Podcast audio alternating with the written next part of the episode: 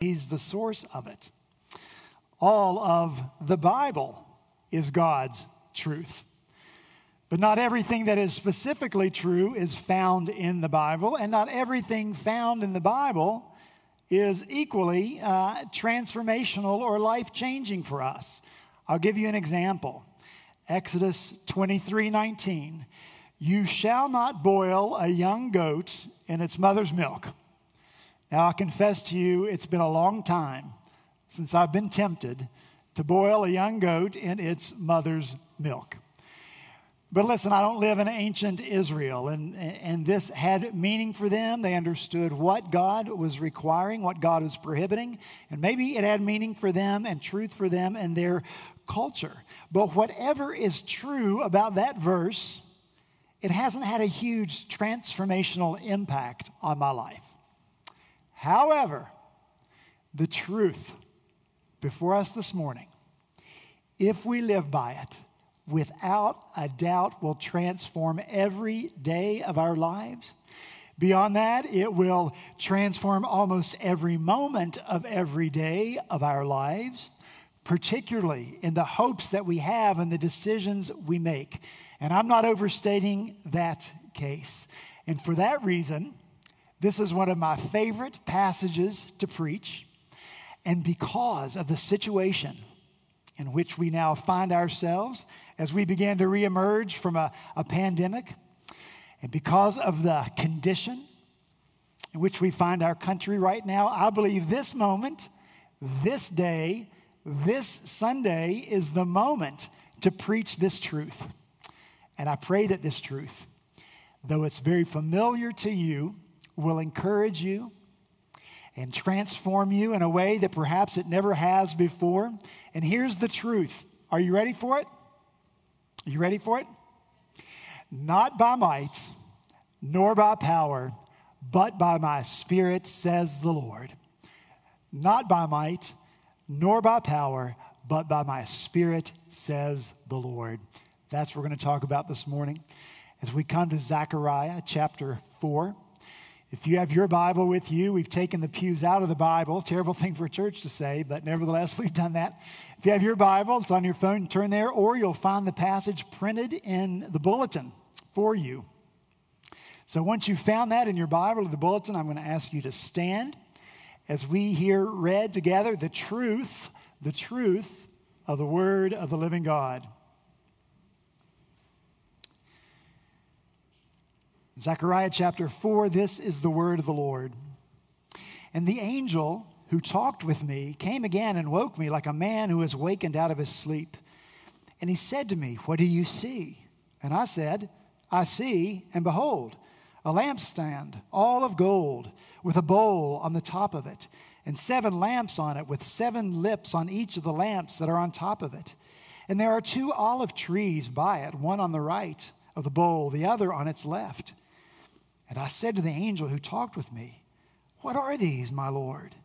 Then the angel who talked with me answered and said to me, Do you not know what these are? I said, No, my Lord. Then he said to me, This is the word of the Lord to Zerubbabel. Not by might, nor by power, but by my spirit, says the Lord of hosts. Who are you, O great mountain? Before Zerubbabel you shall become a plain and he shall bring forward the top stone amid shouts of grace, grace to it. Then the word of the Lord came to me, saying, The hands of Zerubbabel have laid the foundation of this house. His hands shall also complete it. Then you will know that the Lord of hosts has sent me to you. For whoever has despised the day of small things shall rejoice, and shall see the plumb line in the hand of Zerubbabel. These seven are the eyes of the Lord which ranged through the whole earth. Then I said to him, What are these two olive trees on the right and on the left of the lampstand? And a second time I answered and said to him, What are these two branches of the olive trees which are beside the two golden pipes from which the golden oil is poured out? He said to me, Do you not know what these are? I said, No, my Lord. Then he said, These are the two anointed ones who stand by the Lord of the whole earth. And let's pray together. Father, thank you for your word. Thank you that it is truth. We pray now that through the power of your Spirit, you would teach us your truth. And beyond teaching, Lord, we pray that you would use that truth to transform our lives, to change us into people who go through our lives, who hope, who dream, who do, not by might nor by power, but by your Spirit. We pray these things in Jesus' name. Amen. Thank you. You can be seated. Last Sunday, we looked at Psalm 126. And that's a song that God's people sang as they made their way back to Jerusalem after their many, many years of exile. The captives are going home and they are full of joy. This morning is like a homecoming for us, isn't it? We're, we're back together again. And I certainly don't want to minimize what it meant for ancient Israel to be captives and to live in captivity by comparing it to what we've experienced. But nevertheless, a lockdown is a lockdown. And we were, in a sense, held captive, even if it was uh, captivity within our own homes. And so we get just a taste of what it was like. We experienced curfews for many days. Get home, get off the streets by six o'clock. We had to remember what this was like, what worship was like, because we didn't do it as we had done it before for six months. And so the exiles in their day, and you and I, during the course of this last week, have had anticipatory joy at the thought of coming home. The exiles might have been so joyful because they remembered what Jerusalem was like and they thought they were going back to that. It kind of reminds me of the country song. But then what in life doesn't remind us of a country song, right? It's good to touch the green, green grass of home. Translation, it's good to touch the green, green grass of home. That's how we feel. Well, it's not so good if home isn't home anymore, and it's not so good if the grass isn't as green anymore. And that's the reality that these joyful people discovered when they finally made their way home. Jerusalem wasn't Jerusalem anymore, it was completely destroyed, burned, its walls broken down. The beautiful, ornate, gold covered, jewel encrusted temple that was one of the wonders of the ancient world, it's nothing but a pile, a heap of ruin. And so the exiles have a new reality when they return home. And the new reality for them is that they must rebuild. That's their reality. And because of the, the devastation upon which they're looking, probably their gut reaction is no, we can't. We can't. We, we just can't do it. It's too much. The task is too great. And that's understandable. It's a very human reaction. And that's why people who are called to rebuild, as these people are, they need good news because rebuilding can be frustrating. Rebuilding can be difficult. Rebuilding can make you want to give up uh, in hopeless despair. And so here is the good news. Here is the hope for these rebuilders. And it comes to these people through the prophet Zechariah. Zechariah, uh, God gives Zechariah, his prophet, a vision, and he gives him a message, and it's intended for Zerubbabel. Zerubbabel, follow, if you will, is the governor of these people, uh, the political, the civic leader. He would have been their king if it hadn't been for uh, the, the, the, captivity, because he was uh, of the line of David. He would be their king, but he's their governor, and he's now in charge of this uh, temple, rebuilding it. What's it going to be? What's it going to look like? Zerubbabel probably has very many questions as he looks on it. Where am I going to get stones big enough to rebuild it? How much manpower do I have to complete this project? How much money is there? How much this? How much that? Who this? Who that? All these questions are questions that Zerubbabel has. But listen, Because here's the hope, and here's the good news. Before Zerubbabel even begins to rebuild, God gives him this message Not by might, nor by power, but by my spirit, says the Lord. And the Lord uses two different words, though they're related, to emphasize his message might and power. These words include everything that you and I have to offer as human beings our physical strength, our mental strength, our material resources. All of that is included in might and power. And God is emphasizing here that that is not how this temple will be rebuilt. How will it be rebuilt? By the Spirit of God. So let's talk now about these three elements that we, that, that we find in this vision the lampstand, the two trees, and the oil. Because in these elements, God pictures hope for us. The first is the lampstand. Look in verse 2, you'll find it described there. Uh, it's a golden stand, and on top of the stand is a bowl, and on top of the bowl, there are seven lights. Now, if we were to stop right here, we would have before us what we would recognize as just a, a regular menorah something we see especially during the season of, of Hanukkah a lampstand with seven lights on it. However, this stand is different. It's not normal stand or normal light because each of the seven lamps has seven lips or wicks or spouts. And so each of the seven lights has seven lights. In Scripture, the number seven is the number of completion or perfection. So here we have seven times seven. I'll let you take it from there. Verse 10 describes more uh, uh, of the light. So, so, God is saying you don't just have normal light, you have a super abundance uh, of light. And then verse 10 gives more meaning to the seven lights. It says, They are the eyes of the Lord which range through the whole earth. And so a super abundance of light allows a super abundance of God's watchfulness. God sees everything. Nothing is hidden in the darkness. Nothing of their thoughts, their hearts, their fears, their frustrations. God sees it all. Every detail required for completing this temple, including the number of stones. God sees it all. God knows it all. He's always watching over his people. Is that good news? Now let's look at the next element of the vision it's the two olive trees. We see those described in verse 3. It says, One olive tree is on the right of the stand, one olive tree is on the left of the stand. Now let's move on to the last element the oil. Oil is what feeds the lamp and keeps it going. Verse 12 brings the picture together for us.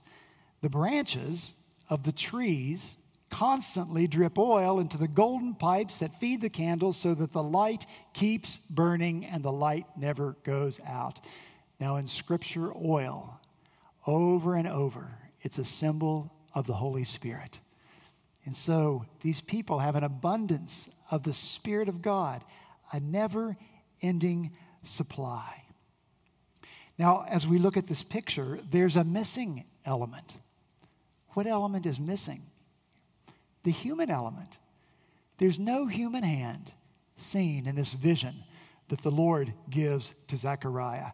And that's because God's message of hope, and that's what we're looking at, God's message of hope is not by human might, not by human power, but by my spirit, says the Lord. Now look in verse 7. By the power of the Lord, the mountain before Zerubbabel, literally this mountain of debris. The Lord, by his power, is going to remove that. The Lord, by his power, is going to remove any mountain that stands in the way of accomplishing his purpose, whether that be a political mountain, and they certainly encounter some of those, financial mountains, spiritual mountains, spiritual lethargy of the people. And so, God's word of hope to people who must roll up their sleeves and rebuild is that God will accomplish His work by His power. Now let's skip to the end. After Zechariah has seen the vision, after Zechariah has delivered the message, not by might nor by power, but by my spirit, says the Lord, after God has established his power and his plan, Then we see the human hand. Look in verse 13, the very last verse, and we read about two anointed ones. These two anointed ones could be Zerubbabel, the governor, and Joshua, the high priest. Or maybe these two are the prophets of the Lord, Zechariah and Haggai. But here's the point they are human beings, human beings in the hand of God, human beings empowered by the Spirit of God to do the rebuilding work of God, not by might nor by power, but by the Spirit of the Lord.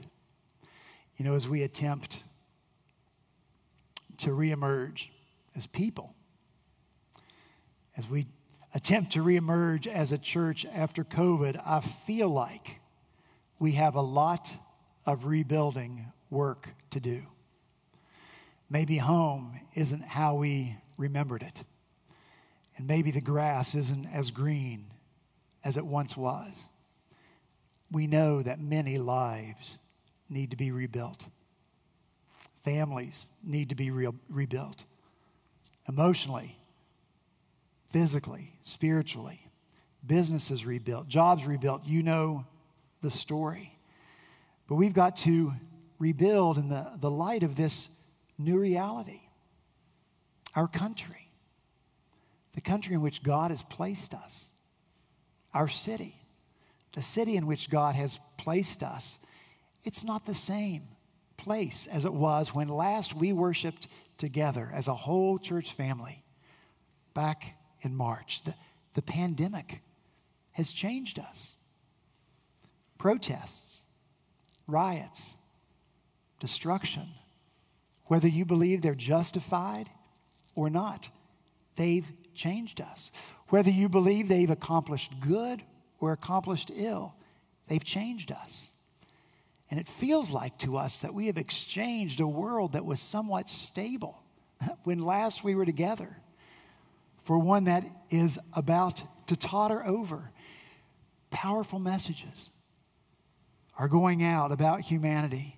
And these messages to me seem to be snowballing and picking up momentum exponentially as they roll along. Lessons about life, its value, who's valuable, who's not valuable, message about the source of life, and who should determine what life should be, and if life should be, and if life should be, what should it look like?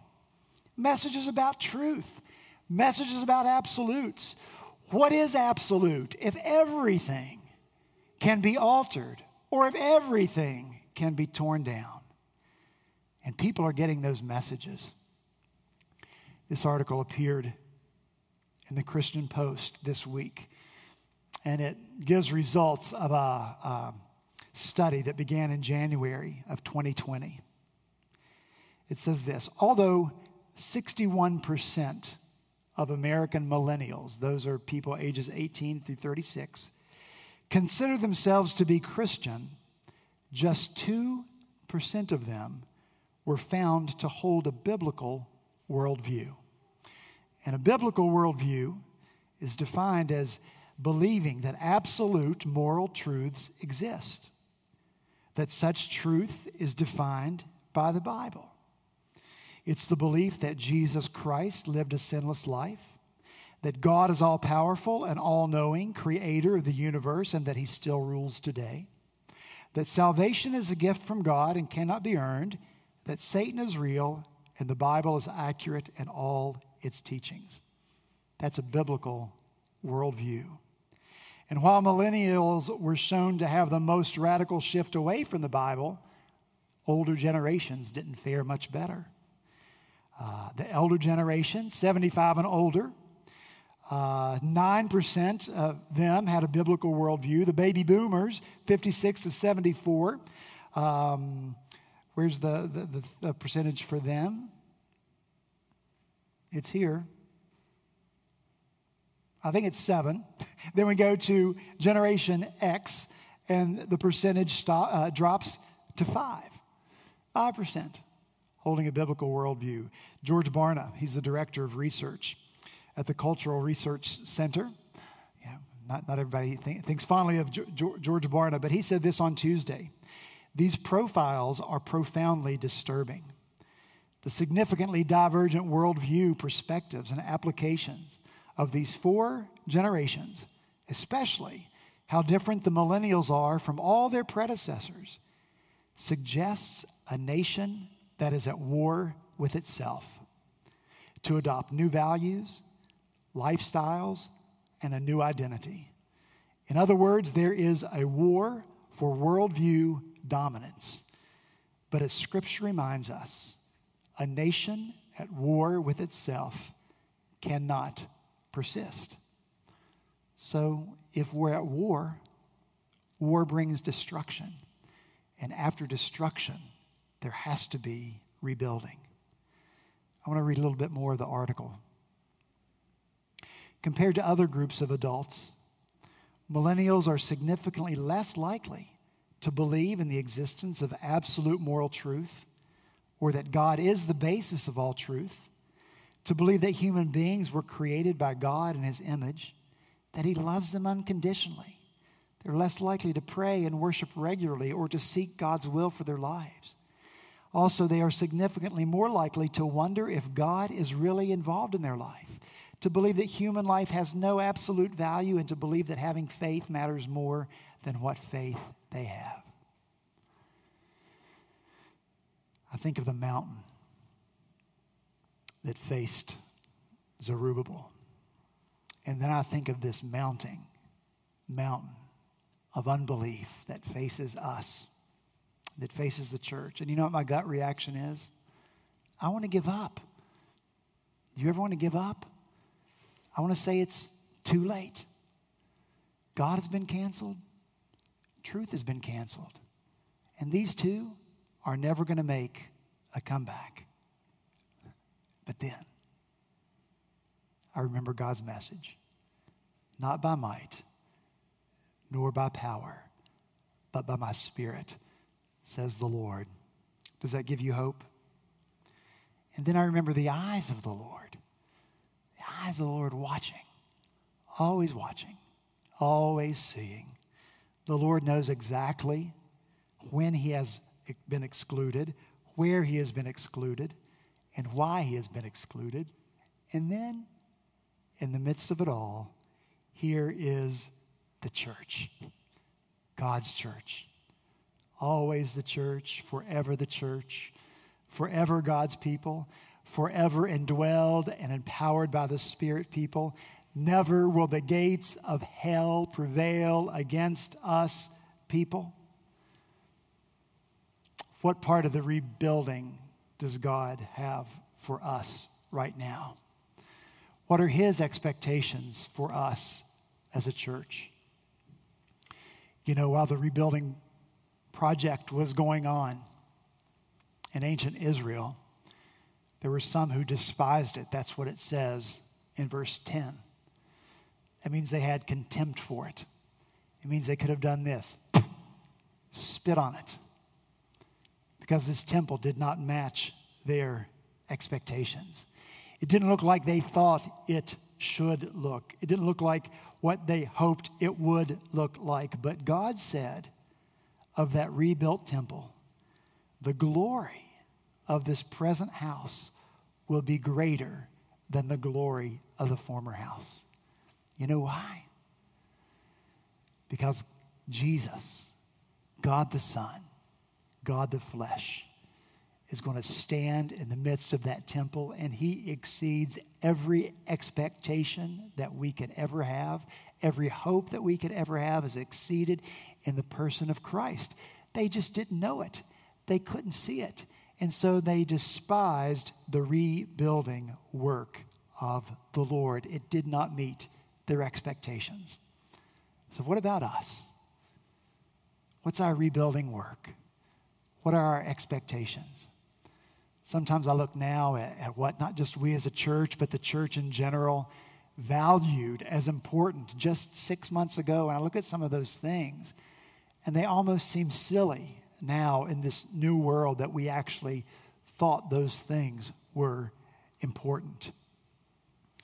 What are our expectations? You know, maybe we're expecting thousands. And maybe what God is expecting is one one faithful disciple, one faithful follower of Christ. And so maybe now it's time for us to rebuild. Maybe it's time for us to rebuild the church. Maybe it's time for us just to be figuring out what it means to be a disciple of Christ. Maybe we need to think anew and afresh of what it means to make disciples of Christ, those who faithfully follow him. Maybe that's where our energies and our strengths could go, should go as a church. Maybe it's time to rebuild ourselves as well. Maybe it's time for you and for me to start seeing ourselves as exiles. That's how Scripture describes people of faith who made their way through this world and to the next. They saw themselves as exiled. And listen, exiles are not entitled people. Exiles are stripped of everything. Exiles have had everything taken away from them. And maybe that's what the Lord is doing in His church right now. Maybe He's, he's stripping us. Maybe He's taken away the privilege that we feel that we've always had. You know the story of the family that moves to town and they pick the best and the largest church because it will promote their business and make social contacts for them because that's the way the church in America has been viewed. It's a place for our gain, it's a place to gain privilege. And maybe we've thought of the church that way too often. And so maybe it's time for us to consider ourselves as not people of privilege, privileged, yes, to be called by God, but in this world as exiles, as people who are willing to set aside our privilege, to let go of our privilege, and to live in dependence on Christ, who provides for his exiled people. I think the most disturbing thing to me in the article I read and all the statistics was a comment that was made in the section below the article by a guy named Todd. And Todd wrote Doesn't biblical worldview merely mean fundamentalist, evangelical, Protestant? In my lifetime, these people by far have had the ugliest souls. So, yeah. Now we can react to that. Well, well, I never. We can dismiss it. Oh, it's not true. Or we can ask, is it maybe just a little true? How have we used God's truth in our lives? How have we applied God's truth to others? Have we used truth as a bat to swing or a hammer to crush? Or have we remembered that truth is a person to embrace? Jesus says, I am the truth. So when you embrace truth, you embrace the person of Christ. And I guarantee this when we embrace Christ, when we stay closely connected to Him, I guarantee you that no one will say that your soul is ugly. They might not agree with you, they might not believe what you say, but they will not see ugly on your face and they will not see ugly in your heart. Not if you and I are staying closely connected to Christ. When we're talking about truth, Jesus has to be the center of it. When we're sharing truth, Jesus has to be the center of it. If you are a person of truth, then you are a person of Christ. Not just a person of propositions or commandments or judgments or condemnations. You are a person of Christ, and Christ must be your center. Christ must be your reason for being, and mine as well. And I mean that seriously. Christ must be the center of everything, the center of our relationships, the center of our marriages, our homes, our families, our finances, our jobs, our free time, our re- uh, recreations. Christ has to be the center of those. Many people say, Craig, you're being extreme. I say, I'm being a disciple because that's what disciples do. They make Christ the center of everything a disciple realizes that that will become their reality, not by might nor by power, but by the work of the Spirit of God. The heart of the disciple is to rebuild what was torn down, torn down by sin, torn down by Satan. The heart of the disciple is to rebuild it for the sake of Christ, by the power of Christ. The heart of the disciple is to see the glory of God restored, restored in the lives of others for the sake of Christ and by the power of Christ. I call on us this morning, people of God, to be people who rebuild. Let's be people who rebuild. Let's be people who rebuild. And let's not be daunted. Let's not be discouraged by the mountain in front of us. Let's not be frustrated by what we think we don't have or can't do because Jesus has gifted us with his spirit. Let's not give up. Let's not despise small things. Let's keep building, rebuilding, proclaiming Jesus, the glorious gospel, not by might nor by power, but by my spirit, says the Lord. Let's pray.